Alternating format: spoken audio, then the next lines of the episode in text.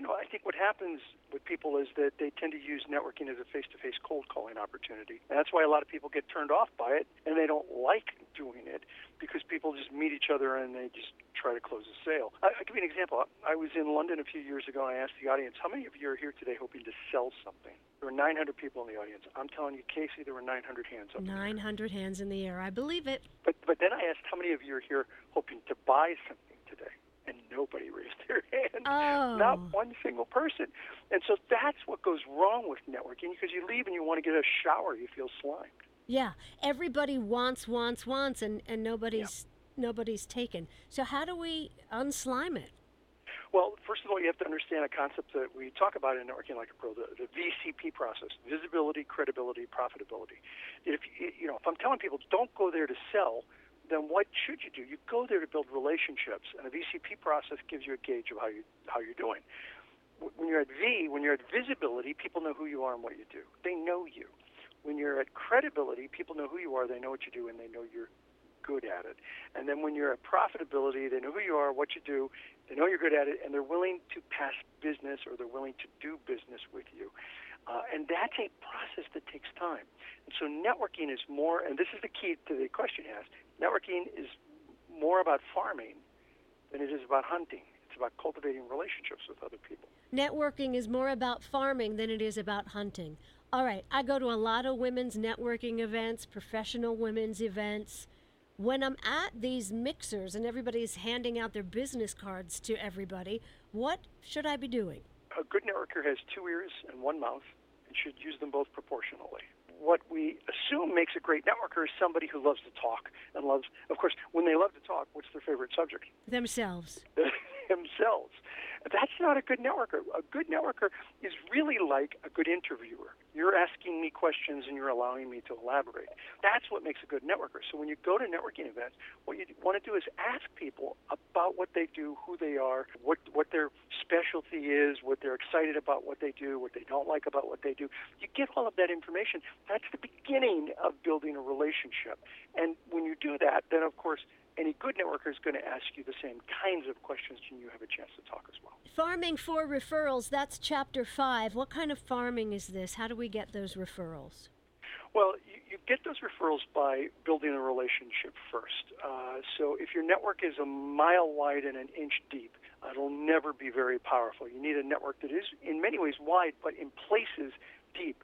That means you you have to build these relationships with people where you can ask for business. I mean, if you and I had known each other for a year or two and we have built a relationship, and then you come to me and say, "Hey, I've got some program going on. Would you tell your your members about it?"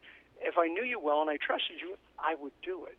Right. But if you met me at a business mixer and asked me to do you this favor, which by the way happens all the time, I'm like, I don't even know you. How can right. how, how can I possibly refer you? So getting referrals is about making the ask, but you got to make the ask when the relationship is there. You know, have you ever heard people say it never hurts to ask? Right. Totally wrong. It definitely hurts to ask. Yeah. If you ask before there's trust. Because then that person's just going to think you're pushy, right? Yeah, they're going to think you're pushy. And if I'm crazy enough to accept that person to, to do what that person's asking, I may find out that they're horrible at what they do. And that's Right. then I have taken my friends, my associates, and I've referred them to someone who doesn't do a good job. Uh, you know, when you give a referral, you give a little bit of your reputation away. Yeah. If you give a good referral, it enhances your reputation. But if you give a bad referral, it hurts your reputation. And that's why people are hesitant to give referrals unless they know someone. Chapter 12 Online Networking. Click here to connect. Like, I'm on LinkedIn and I don't know what the heck I'm doing there. I don't know these people, and they're giving me, you know, referrals and, and likes and things, and I don't Yeah. even, for things I'm not even good at. Yeah, Facebook has redefined what a friend is. Yes, it has. It has. Uh, so look, I, I, I'm- I'm the founder of BNI. It's the world's largest face-to-face networking organization. Clearly, I like face-to-face, but to me, it's not a matter of either or. It's a matter of both and. I think online networking has its place. It enables me to stay connected with people I've met in a way that when I started BNI back in 1985, I couldn't. Um, being able to to reach out, and, you know, technology flattens the communication hierarchy. So I can meet somebody and stay connected with them through Facebook or LinkedIn or Twitter. nothing kills a, a relationship more effectively than benign neglect. Mm-hmm. Mm-hmm. We have friends, people we like, and somehow we lose touch with them over time. And you know, a year or two or three of us gone by, and you go, "What? Gosh, whatever happened to so and so?" Well, the the beauty of online networking is that it does allow you to stay connected with people. So I'm a believer in both face to face, which which I've been very active in, as well as online, and I have a pretty big online presence as well, which surprises people, but they shouldn't be. It's another tool in the toolbox to network. BNI, Business Network International, that is the gold standard. How did you come to create that in 1985? Well, you're very kind. Uh, well, you know, I'd like to tell you that I had this vision of an international organization. We now have 8,363 chapters in 71 countries. Um, Wow. But the truth is, I was looking for some referrals for my consulting practice, and I wanted to help my friends. And so we got together. Uh, I realized we didn't teach this in school, so you know, I just tried to figure it out. It worked so well with one group. At the end of the year, we had 20 groups, and I wasn't even trying to open them at that time. Um, but at, at the end of the year, when we had 20 groups, I realized that I had struck a chord in the business community, and I created my business plan for BNI, and uh, we're now it's now worldwide, which is to me just it's been an amazing ride. Yeah. People are always asking me to go to BNI meetings, but most of them around here in the Hudson Valley, they meet at diners early in the morning. Did you Yes. know that? I do, yeah. Frank DeRaffele is the executive director there. He's a really good friend. He and I Oh. did a book together. So don't, be too shocked at the title. It's Business Networking and Sex, not what you think. it's about Oh, the difference funny. between men and women and how they network. We did it with uh, um, uh, Hazel Walker as well.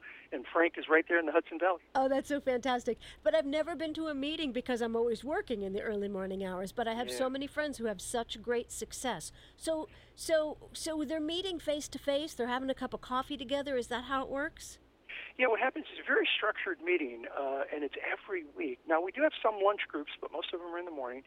Um, and you go around, everyone introduces themselves, the visitors introduce themselves. We have a speaker each week that's a member who talk, goes into more detail about what they do. And then we have the most important part of the meeting, the referral part. It's where we stand up, and if you have a referral, you give it. If you don't, you give a testimonial. And over, over time, that's how you build relationships and trust with each other.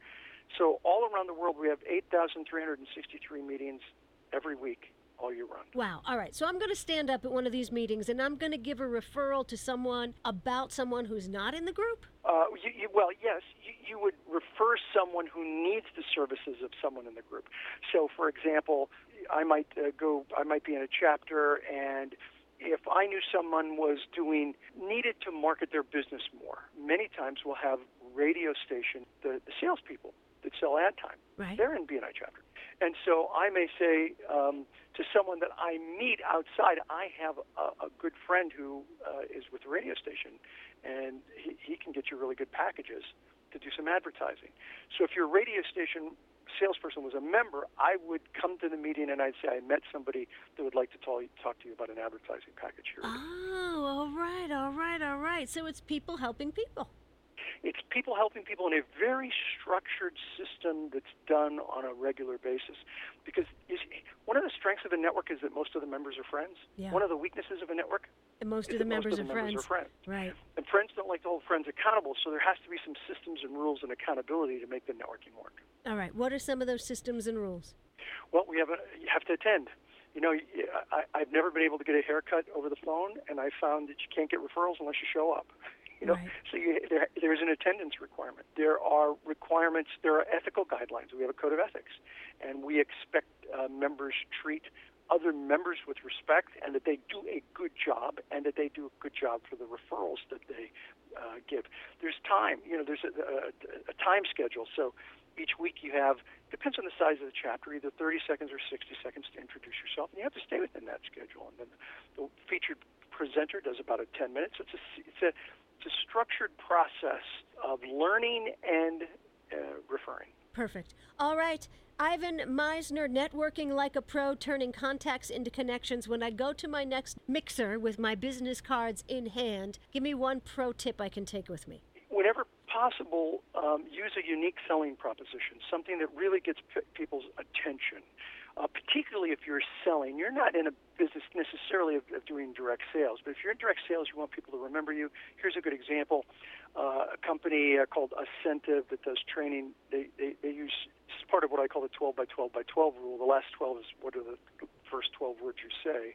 They say we help people work less, make more, and create referrals for life. And when you say cr- that part of it, create referrals for life, that's when you get people's attention. They almost always say, "Ooh, how do you do that?" And then begins the dialogue. Yes. So, so the last twelve words you say is that what you said? Yeah. Well, the, the 12 by 12 by 12 is what do you look like 12 feet away? How do you come across 12 inches away? Yeah. Okay. You don't have to be 12 inches, but up close. Are you coming across as a professional? You have a positive attitude. And then the last 12 is what are the what are the first 12 words you say when you have a chance to introduce yourself? Really, the first thing you need to do is talk about the other person. But then when you talk, you want to use what's called a unique selling proposition to get their attention. All right, I'm going to write mine down on my hand in case I forget it, all right? My 12 words. I'm going to have to peek for a while. Thank you so much. Where do we go for more information? You can go, of course, to bni.com for information on BNI. My blog, tons of free content, ivanmisner.com. That's M I S N E R.